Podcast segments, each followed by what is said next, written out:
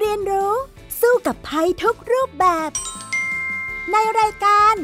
เด็กรู้สู้ภัย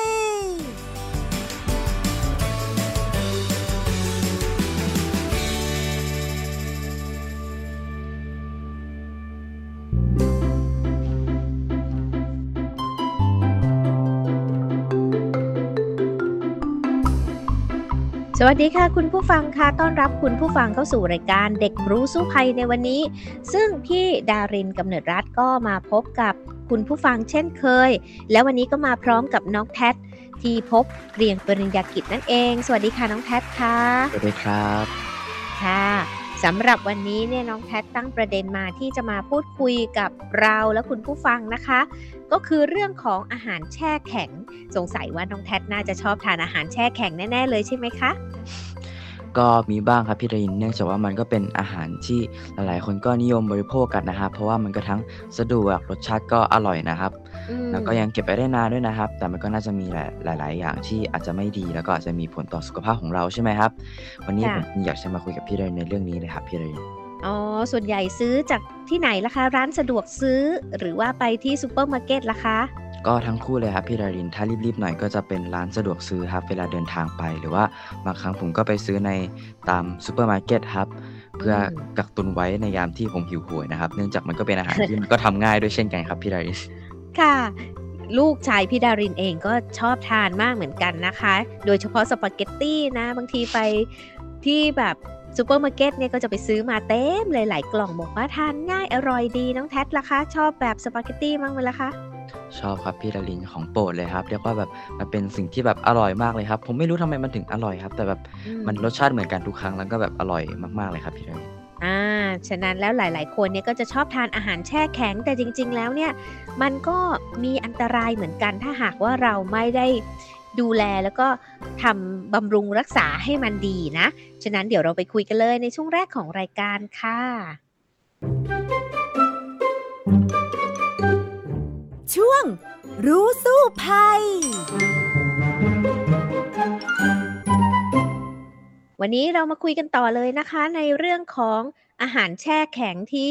เรียกได้ว่าแทบทุกคนในประเทศไทยต้องได้เคยทานบ้างแหละ แล้วก็หลายคนเนี่ยบางครั้งนี่ทานกันเป็นอาหารหลักเลยทีเดียวนะ แล้วน้องแท็ล่ะคะทานเป็นอาหารหลักด้วยไหมคะเนี่ย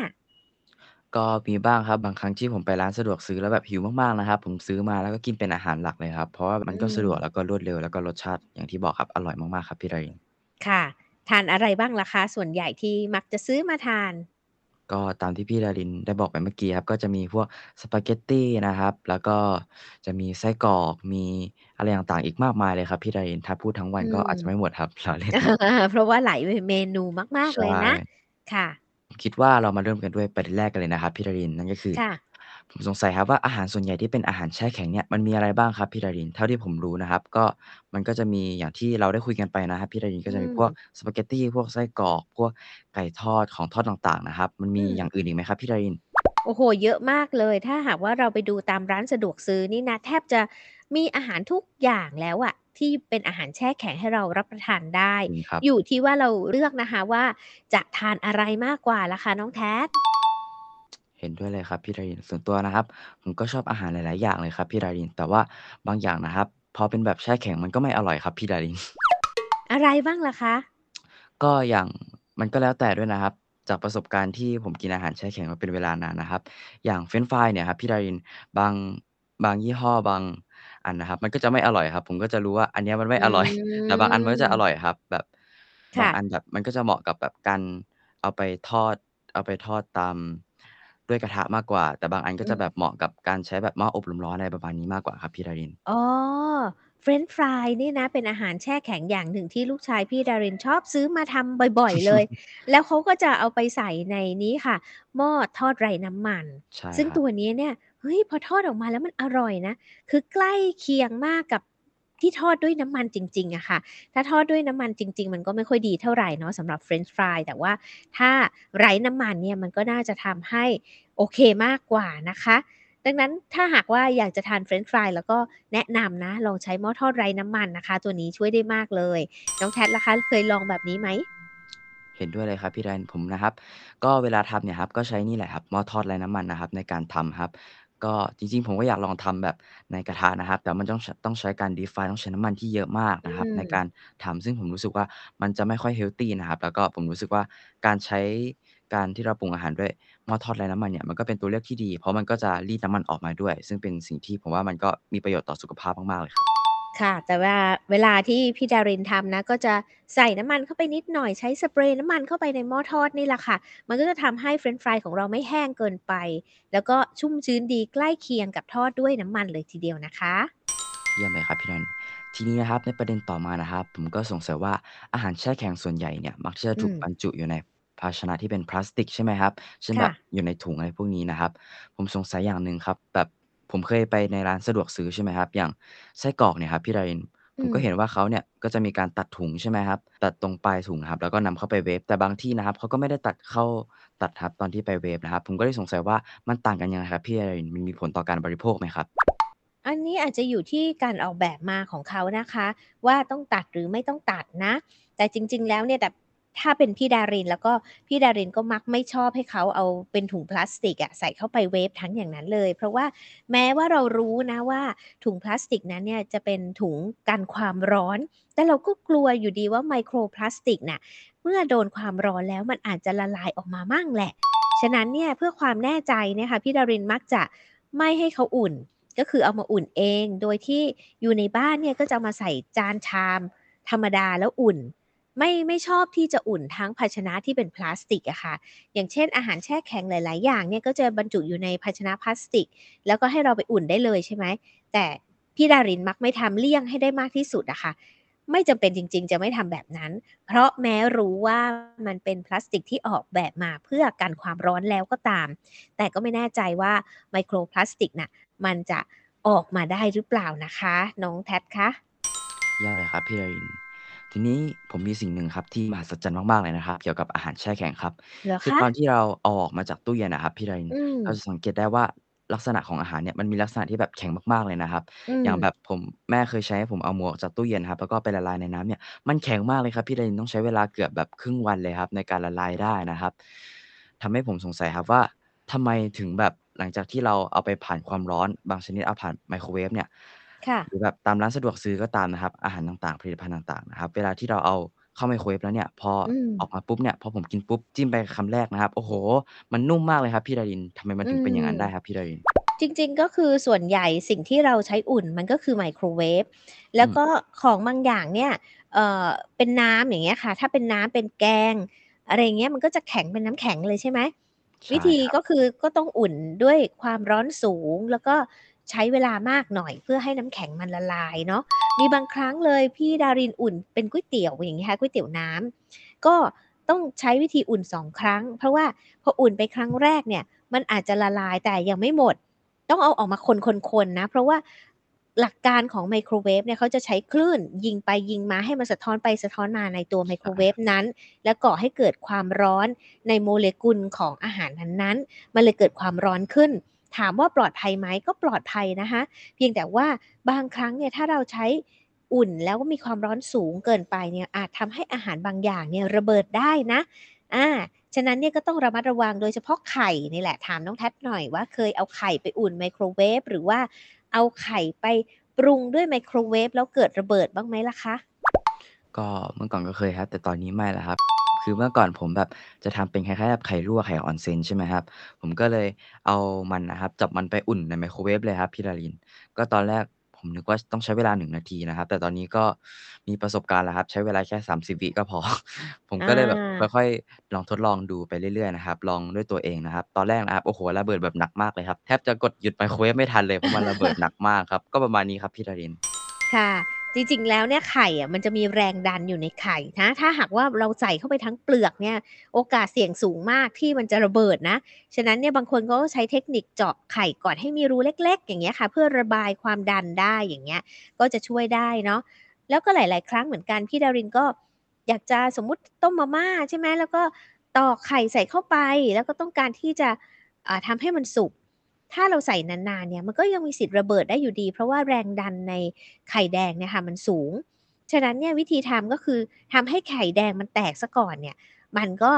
จะโอกาสระเบิดน้อยลง แต่บางครั้งนะมันก็ยังระเบิดอยู่ดี ฉะนั้นแล้วเนี่ยค่ะต้องดูจังหวะเวลาปรุงอาหารที่เป็นไข่เนี่ยใช้เวลาให้มันสั้นๆก่อน แล้วก็ค่อยกดใหม่อย่างเงี้ยก็จะลดปัญหาเรื่องนี้ลงได้นะคะ น้องแท็ดว้าวเยี่ยมเลยครับพี่ดาริน ทีนี้อีกอย่างหนึ่งครับที่ผมสงสัยครับ ผมอยากรู้ว่ามันต้องใช้อุณหภูมิประมาณเท่าไรครับ ในการที่จะเก็บอาหารแช่แข็งไว้นะครับพี่ดาริน อืมันม ต้องแบบประมาณไหนครับที่ ถ้าเกิดว่าแบบเราเก็บไว้ในช่องปกติอะ อาหารแช่แข็งที่เรามีอยู่ มันจะ มันจะปลอดภัยไหมครับพี่ดาริน?อันนี้เนี่ยเป็นเรื่องสำคัญเหมือนกันที่หลาย ๆ คนอาจจะไม่รู้นะคะว่า อาหารที่ประกอบด้วยแป้ง ไม่ว่าเป็นอะไรก็ตามเนี่ย ถ้าหากว่าอยู่ในช่องธรรมดา แล้วก็ดึงเข้าดึงออกกับ อากาศข้างนอกเนี่ยมันมีโอกาสที่จะทำให้จุลินทรีย์เนี่ยมันเติบโตเนี่ยสูง แล้วจุลินทรีย์พวกนี้ก็คือพวกเชื้อแบคทีเรียต่างๆ ที่ทำให้เราเป็นอาหารเป็นพิษนั่นเอง อย่างเช่น มีหลายกรณีเลยว่า เราสมมุติเราทำข้าวผัด แล้วเราก็เอาไปเก็บในตู้เย็น แล้วเราก็เอาออกมาเอามาอุ่น แล้วเอ๊ยทานไม่หมดเก็บไปใหม่ทำอย่างเงี้ยดึงเข้าดึงออกเนี่ยหลาย ๆ ครั้งเนี่ยปรากฏว่าทุกครั้งที่เราดึงออกจากตู้เย็นเนี่ยมันทำให้แบคทีเรียเนี่ยมันเจริญเติบโตขึ้น แล้วเท่านั้นไม่พอนะ บางทีมันตัวมันเองเจริญเติบโตเสร็จแล้วเนี่ย มันก็ปล่อยสปอร์ของมันออกมา สปอร์เนี่ยเป็นพิษมากเลย แล้วทีนี้ถ้าเกิดเอาใส่เข้าใส่ออกเนี่ยในตู้เย็นเนี่ยหลาย ๆ ครั้งเนี่ยมันเหมือนการสะสมการเจริญเติบโตของเจ้าจุลินทรีย์เหล่านี้ ทีนี้พอสุดท้ายคนเอามาทานเข้าไปเนี่ยแล้วได้รับพิษจากสปอร์หรือว่าตัวเจ้าจุลินทรีย์นี่นะ มันจะทำให้เราเป็นโรคอาหารเป็นพิษได้ แล้วบางคนเนี่ยถึงขั้นเสียชีวิตได้เลยนะ เพราะว่าได้รับสารพิษพวกนี้มากเกินไปจากอาหารเหล่านี้ ทีนี้ถามว่าต้องอุณหภูมิขนาดไหนที่จะทำให้จุลินทรีย์ไม่เจริญเติบโตตามหลักแล้วก็คือต้องติดลบ 20 องศาเซลเซียสนะคะ ถึงจะไม่ทำให้จุลินทรีย์เนี่ยมันเติบโตได้ แต่ว่าถ้าอยู่ช่องธรรมดา น้องแทดรู้ไหมว่าอุณหภูมิมันจะอยู่ประมาณเท่าไหร่คะ?อันนี้ผมไม่ทราบเลยครับพี่ดารินประมาณเท่าไหร่ครับ? ประมาณ 2-3 องศาเซลเซียสเท่านั้นเอง ก็ยังถือว่าอือุ่นมไปสำหรับเชื้อโรคบางอย่าง เพราะมันยังอาจจะเติบโตได้ถ้าหากว่าอยู่ในอุณหภูมิประมาณ 2-3 องศาเซลเซียสค่ะ ฉะนั้นแล้วนะคะ อาหารเนี่ยควรจะอยู่ในช่องแข็งถ้าหากว่าเราจะเก็บไว้นานๆนะ เพื่อให้มันอยู่ที่อุณหภูมิคงที่ที่ -20 องศาเซลเซียส จุลินทรีย์มันก็จะไม่เจริญเติบโตนะคะ แต่ถ้าหากว่าอาหารอะไรที่เรา แค่จะเก็บไว้แป๊บเดียววันหนึ่งอะไรอย่างเงี้ยอาจจะอยู่ช่องชิลที่อยู่ในตู้เย็นได้ ซึ่งตรงนั้นเนี่ยประมาณ 2 องศาอย่างเงี้ยค่ะ คืออยู่ได้ไม่นานนะ โดยเฉพาะถ้ามันเป็นแป้ง สมมุติเป็นข้าวผัดเป็นก๋วยเตี๋ยวเป็นอะไรที่เป็นแป้งแล้วก็อย่าเก็บไว้ในช่องชิลนานๆค่ะ ตรงเนี้ยจุลินทรีย์อะมันจะเติบโตได้ แล้วมันจะปล่อยพิษออกมาเนี่ยค้างอยู่ในแป้งเหล่านั้นนั่นแหละเพราะว่ามันเป็นแหล่งอาหารชั้นดีของมัน ฉะนั้นแล้วเนี่ย ทางที่ดีนะ ถ้าสมมุติน้องแท็ดมีข้าวผัด ผัดเหลือแล้วอะยังไม่ทานกะว่ายังไม่ทานอีกหลายวันเนี่ย ใส่ช่องแข็งไปเลยอืมนะคะแล้วค่อยเอาออกมาละลายอย่าขี้เกียจเพราะบางครั้งเนี่ยพี่ดารินก็ขี้เกียจไงโอ้โฮใส่ช่องแข็งกว่าจะละลายมันนานใช่ไหมเออใช่คแต่รับว่าค้นพบว่ามีหลาย ๆ ครั้งเลยค่ะที่คนเนี่ย ไปทานอาหารที่แช่อยู่ประมาณ 3 วัน 4 วันแล้วเป็นแป้งเนี่ย เช่น ขนมจีนข้าวผัดเนี่ย ก็ทำให้เกิดอาการที่เป็นอาหารเป็นพิษเข้าโรงพยาบาลหรือบางคนเสียชีวิตได้ บางครั้งเนี่ยพี่ดารินได้ยินมานะว่า มีคนต่างประเทศเนี่ยเขาทานข้าวผัด แล้วก็ดึงเข้าดึงออกตู้เย็นแบบเนี้ยอืจนมเขาตั้งชื่อว่าเป็นอาการข้าวผัด Syndrome เลยนะ เป็นโรคข้าวผัดข้าวผัด Syndrome เออ เป็นอย่างงั้นเลย คือจริง ๆ ไม่ได้จากข้าวผัด มันมาจากการที่จุลินทรีย์มันเติบโตนี่แหละค่ะ ฉะนั้นแล้วเนี่ยต้องระมัดระวังเรื่องอาหารแช่แข็งเหมือนกัน ถ้าหากว่ามันแข็งนี่ก็ให้มันแข็งไปเลยยาวๆ ไปอย่าไปอืดึมงเข้าดึงออก ถ้าหากว่าอันไหนที่แบบมันอยู่นานเกินวัน2วันเนี่ยทิ้งดีกว่านะ ถ้าหากว่ามันอยู่ในช่องชิลอะค่ะ เพราะว่ามันจะทำให้เราป่วยโดยเราไม่รู้ตัวได้นะคะ น้องแท็ดอืมเยี่ยมเลยครับพี่ดารินดีมากๆเลยครับ ทีนี้ครับพี่ดารินผมอยากจะทราบถึงกระบวนการการ ทำอาหารแช่แข็งครับว่า แต่ละขั้นตอนเนี่ยมันทำยังไง มันผ่านอะไรมาบ้าง ทำไมมันถึงกลายเป็นแบบอาหารแช่แข็งที่เราเห็นอยู่ ในทุกวันนี้ตามร้านสะดวกซื้อตามซูเปอร์มาร์เก็ตได้ครับพี่ดาริน?โอ้ อาหารแช่แข็งนี่นะ มันก็ เป็นอาหารสำเร็จรูปประเภทหนึ่งค่ะ ซึ่งเขาก็จะมีการนำหลาย ๆ อย่างมาปรุง ก็คือปรุงอาหารเหมือนปรุงอาหารเราปกตินี่แหละ แล้วก็บรรจุเข้าไปในหีบห่อซึ่งส่วนใหญ่ก็เป็นพลาสติกทั้งนั้นเนาะแต่ว่าส่วนประกอบของมันนี่ก็มีหลายอย่างที่อาจจะเป็นอันตรายได้เหมือนกัน ที่ต้องระมัดระวัง อย่างเช่น ประเภทเนื้อสัตว์หรือว่าอาหารทะเลเนี่ยมันจะมีสารฟอสเฟตอยู่นะคะ เพื่อป้องกันกลิ่นเหม็นหืน ซึ่งจะมีการเคลือบสารตัวนี้เข้ามาในอาหารก่อนนำมาแช่แข็งค่ะ และถ้าหากว่าเราได้รับสารตัวนี้มากเกินไป มันจะทำให้เราเกิดอาการแพ้ หรือระคายเคืองผิวหนังได้ ดังนั้นอาจจะต้องระวังนิดนึงนะ บางครั้งทานอาหารทะเลที่แช่แข็งมากเกินไป มันก็ไม่ดีเหมือนกัน นอกจากนั้นแล้วเนี่ย มันจะมีสารกันบูดอีกนะ ในอาหารแปรรูปแช่แข็งหลายอย่างเนี่ยเขามักใส่สารกันบูดเข้าไป ซึ่งถ้าบริโภคในปริมาณปกติเนี่ยร่างกายขับออกได้ทางปัสสาวะค่ะ แต่ถ้าได้รับมากเกินไปเนี่ยจะเกิดอาการอาหารเป็นพิษท้องเสีย และถ้าได้รับสารกันบูดเป็นเวลานานๆเนี่ยจะเกิดพิษสะสมเป็นมะเร็งได้เหมือนกัน ฉะนั้นเนี่ยถ้าจะทานเนี่ยเราก็อย่าไปทานเลยดีไหมทุกวัน ถ้าเป็นอาหารที่ เป็นอาหารแช่แข็งที่เขาผลิตมาให้ทาน เพราะว่ามันมีสารกันบูดนะ ดังนั้นเนี่ยสลับบ้างกับอาหารปรุงสุกใหม่ แบบนี้เนี่ยก็จะช่วยได้มากทีเดียวค่ะ ตรงนี้เนี่ยน้องแทดทานบ่อยไหมล่ะคะคิดว่าเป็นยังไงบ้างกับอาหารที่เราทานอยู่ รู้สึกเริ่มน่ากลัวแล้วครับพี่ดารินเพราะผมก็เป็นคนที่ทานบ่อยนะครับ แต่ก็ส่วนใหญ่ก็จะเน้นอาหารปรุงสุกครับ แบบสั่งพวกอาหารตามสั่งทั่วๆไปครับ ตามร้านต่างๆนะครับ เพราะว่าอา สาเหตุที่ผมเลือกอาหารพวกนี้ เพราะผมรู้สึกว่า มันน่าจะดีต่อสุขภาพเรามากกว่า เพราะแบบมันก็ปรุงสุกเลย มันแบบไม่ได้แช่แข็งไว้นะครับ แต่บางครั้งก็แอบแอบ เสียใจนิดหนึ่งครับ ที่แบบทำไมรสชาติแต่ละครั้ง แต่ละวันมันมันไม่เหมือนกันเลย แต่อาหารแช่แข็งเนี่ยรสชาติมันจะเหมือนกันตลอดแล้วแบบมันจะอร่อยเหมือนกันทุกครั้ง แต่อาอาหารปรุงสุกก็จะแบบมีรสชาติที่มันต่างกันบ้างเป็นบางครั้งครับพี่ดารินอาอันนั้นเขาอาจจะผลิตเป็นอุตสาหกรรม ดังนั้นต้องมีสูตรที่คงที่ใช่ไหมแต่ถ้าอาหารปรุงสุกใหม่เราสั่งมาอย่างเงี้ยจากร้านก็แล้วแต่อารมณ์แม่ครัว วันนี้ใส่น้ำปลามากไปหน่อยก็เค็มไปหน่อยอย่างเงี้ยค่ะ อะไรอย่างงี้ก็มีแต่ว่า มันก็น่าจะสลับกันไม่ได้บอกว่าอาหารแช่แข็งที่เราซื้อตามร้านสะดวกซื้อเนี่ยมันอันตรายขนาดนั้น แต่ว่าถ้าทานติดต่อกันตลอดทุกๆ วันเนี่ยมันก็มีอันตรายจากบางอย่างที่มากเกินไป อย่างเช่นที่พี่ดารินบอกแหละว่าสารกันบูดอย่างเงี้ยหรือว่าบางอย่างนี่นะก็ทำให้เราได้รับสารอาหารไม่ครบถ้วนด้วยนะ อย่างเช่นอาหารแปรรูปแช่แข็งเนี่ย บางทีเนี่ยมันจะทำให้ลดคุณค่าของสารอาหารได้ อย่างเช่นประเภทเนื้อสัตว์น่ะ ถ้าสังเกตดูดีๆเนี่ยนะ เนื้อหมูเนื้อวัวเนี่ยจากที่เดิมๆมันจะเป็นสีแดงๆเนี่ย มันอาจจะเปลี่ยนเป็นสีน้ำตาลได้บางทีแช่แข็งเอาไว้นานเกินไป ฉะนั้นเนี่ยเราก็ต้องระมัดระวังเหมือนกันนะคะ ในการที่จะบริโภคสิ่งเหล่านี้อะค่ะอืมเยี่ยมเลยครับพี่ดารินทีนี้ครับมีอีกอย่างหนึ่งครับพี่ดารินที่ผมตกใจมากๆครับเกี่ยวกับอาหารแช่แข็งครับ อะไรเหรอคะ? คือผมเคยลองอ่านส่วนผสมครับ ของทอดมันกุ้งนะครับ ตอนนั้นผมจะให้น้อง ๆ กินนะครับ ก็อืม สิ่งหนึ่งที่ผมพบครับ คือส่วนผสมส่วนใหญ่เนี่ย คือเนื้อปลาครับ ไม่ใช่เนื้อกุ้ง อืแต่รสม ชาติที่ได้รับเนี่ย น้อง ๆ เขาบอกว่าเหมือนกุ้งมากเลยครับ และผมก็อ่านในส่วนต่อมาไปเรื่อย ๆ นะครับ จนผมก็จพบกับสิ่งหนึ่งครับ ก็คือสารปรุงแต่งกลิ่นครับ อืผมสงสัยม ว่ามันเป็นเพราะสารตัวนี้หรือเปล่าครับ ที่ทำให้เรารู้สึกว่ารสชาติที่ได้รับเนี่ย มันเหมือนกุ้งเลยครับพี่ดาริน ใช่เลยล่ะค่ะ จริง ๆ แล้วเนี่ยมันไม่ได้มีแค่ในทอดมันกุ้งนะ มันมีในหลายสิ่งหลายอย่างที่เรารับประทานอยู่ทุกวันนี้ล่ะค่ะน้องแท็ก อย่างเช่น น้ำอัดลมมันก็ต้องมีสารปรุงแต่งกลิ่น อืขนมมต่างๆ เช่นอ่าข้าวเกรียบกุ้งอย่างเงี้ย มันก็มีสารปรุงกลิ่นกุ้ง กลิ่นสมมุติเป็นมันทอดอย่างเงี้ยค่ะ เป็นเอ่อ อาหารมันทอดมันก็มีการปรุงแต่งเป็นกลิ่นพิซซากลิ่นบาร์บีคิวกลิ่นนูใช้น่กลิ่นนครับี้เข้าไปใช่ไหมอันนี้เป็นสารปรุงแต่งทั้งหมด ฉะนั้นเนี่ยอะไรก็ตามที่ทานมากเกินไปมันก็ไม่ดีเหมือนกันเหมือนที่บอกว่าได้รับสารกันบูดมากเกินไปก็เป็นมะเร็งได้ ก็คล้ายๆอย่างงั้นล่ะค่ะ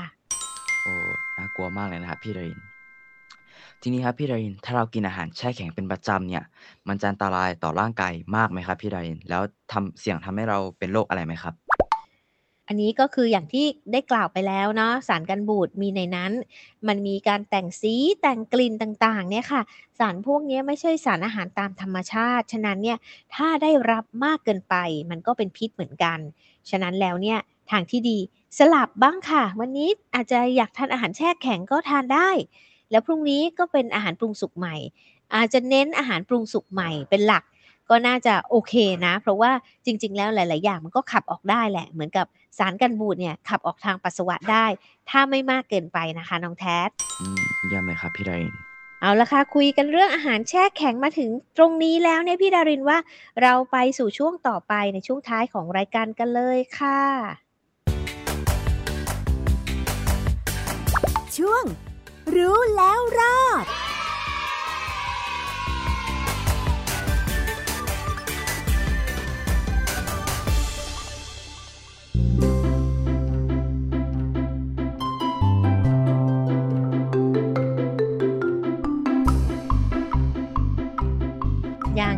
คุยกันไปแล้วนะคะ มีหลายอย่างเหมือนกัน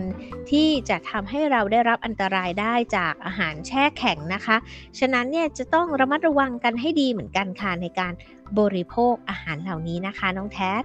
พี่ดารินครับ แล้วเราจะมีวิธีการเก็บรักษาของแช่แข็งไหมครับ ให้สามารถอยู่ได้นานอันนี้เนี่ยก็ต้องบอกอย่างที่เมื่อสักครู่เล่าไปนิดนึงแล้วนะว่า พยายามอย่าดึงออกมา เอาเข้าไป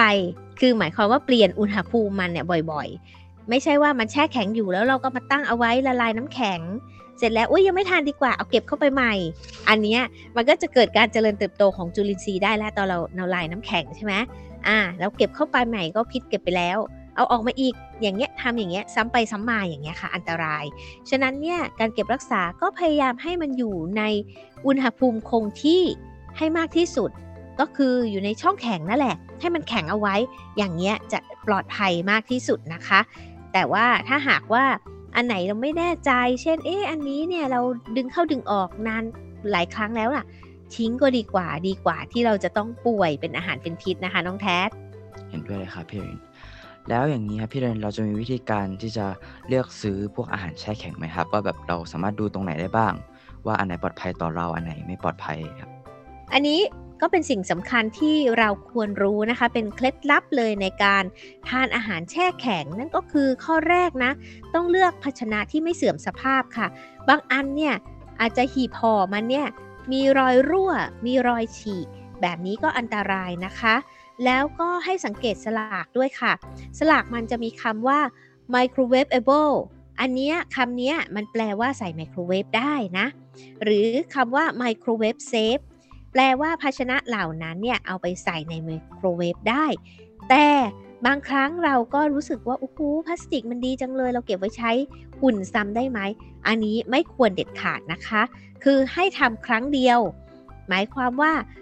ซื้อมาจากร้านแล้วก็เปิดเปิดทีพอมันออกแล้วเอาไปอุ่น เสร็จแล้วเนี่ยก็ให้ทิ้งไปเลยนะคะ เอาไปรีไซเคิลดีกว่า อย่ามาใช้ซ้ำอีก เพราะว่าเอาไปอุ่นอีกเนี่ย มันจะทำให้เกิดสารตกค้างจากภาชนะทำให้เป็นมะเร็งได้นะคะ อันนี้เป็นข้อควรระวัง อีกอย่างที่ควรจะระวังก็คือไมโครเวฟเนี่ยเป็นเครื่องมือในการอุ่นความร้อนใช่ไหมแต่จะต้องไม่ลืมเจาะรูแผ่นพลาสติกเพื่อระบายไอ้น้ำนะ เพราะว่าถ้าไม่เจาะรู หมายความว่าสมมติซื้อมามันซีลอยู่มีพลาสติก เป็นแผ่นพลาสติกอยู่ข้างบน น้องแท็ดไม่เจาะรูเลยค่ะ น้องแท็ดใส่เข้าไปเลย อุ่นอืมมันระเบิดได้นะ เพราะว่ามันจะมีไอ้น้ำเป็นแรงดันอยู่ข้างใน อันเนี้ยเคยเคยทำแล้วระเบิดบ้างไหมคะเหมือนว่าผมยังไม่เคยทำนะครับ ถ้าเขาใจะไม่ผิดนะครับ ยังไม่เคยทำครับพี่ดารินแต่ว่ามันก็น่าน่ากลัวมากเลยครับพี่ดารินถ้าเกิดมันระเบิดอืมอ่าฉะนั้นต้องระมัดระวังนะคะ เจาะรูมันหน่อยเอาซ่อมจิ้มจิ้มจิ้มจิ้มให้มีรูระบายไอ้น้ำได้อันเนี้ยก็จะปลอดภัย อีกอย่างหนึ่งก็ให้ดูฉลากค่ะ ต้องบอกข้อมูลของโภชนาการด้วยว่าเป็นยังไงมีรายละเอียดวันผลิตวันหมดอายุ สิ่งสำคัญก็คือดูวันหมดอายุนะว่ามันหมดอายุเมื่อไหร่นะคะน้องแคทบางทีเนี่ยไปซื้ออะหมดอายุแล้ว อย่างเงี้ยก็ไม่ควรเอามารับประทานเดี๋ยวจะเป็นอันตรายต่อสุขภาพได้ และที่สำคัญเนี่ยควรเลือกอาหารที่ครบ5หมู่นะ ทานผักบ้าง เดี๋ยวนี้ในร้านสะดวกซื้อเองก็มีสลัดมีผักขายเหมือนกันนะ อย่าทานแต่เป็นเนื้อสัตว์เสียอย่างเดียว อันนี้ก็จะทำให้ได้รับสารอาหารไม่ครบถ้วนนะคะน้องแพทถ้าหากว่าเราทำได้อย่างนี้เราก็สามารถรับประทานอาหารแช่แข็งได้อย่างปลอดภัย และที่สำคัญที่พี่ดารินก็ขอย้ำอีกครั้งหนึ่งนะ ถ้าหากว่าเราอยากทานอาหารแช่แข็งทานได้ ไม่ได้เป็นอันตรายขนาดนั้น เพียงแต่ว่า สลับกับอาหารปรุงสุกใหม่บ้าง จะได้ทำให้เราเนี่ยได้รับสารกันบูดน้อยลงนะคะ น้องแทสเยี่ยมเลยครับพี่ดาริน อืม งั้นในช่วงสุดท้ายนี้น้องแท็มีอะไรจะฝากให้กับน้องๆคนอื่น ๆ ที่ชอบทานอาหารแช่แข็งเหมือนกับเราสองคนบ้างล่ะคะ ก็ผมอยากจะฝากทุกๆคนนะครับว่าอาหารแช่แข็งก็บริโภคได้นะครับ แต่ว่าให้เรา สลับกับอาหารปรุงสุกบ้างอย่างที่พี่รินบอกไปนะครับ เพราะว่าการกินอาหารแช่แข็งอย่างเดียวมันก็ไม่ใช่ทางที่ดีที่สุดครับเพราะว่าจริง ๆ แล้วเราก็มีตัวเลือกหลาย ๆ อย่างที่กินได้ ถ้าเกิดว่าเราเลือกได้ก็สนับสนุนให้ทุกคนกินอาหารปรุงสุกมากกว่านะครับเอาละค่ะ วันนี้เวลาของรายการเด็กรู้สู้ภัยหมดลงแล้ว พี่ดารินและน้องแท็ขอลาคุณผู้ฟังไปก่อนกลับมาพบกันใหม่ในครั้งหน้านะคะ สวัสดีค่ะ สวัสดีครับ ติดตามรายการได้ทางเว็บไซต์และแอปพลิเคชันของไทย PBS Podcast Spotify SoundCloud Google Podcast Apple Podcast และ YouTube Channel ของไทย PBS Podcast Thai PBS Podcast We the World We the Voice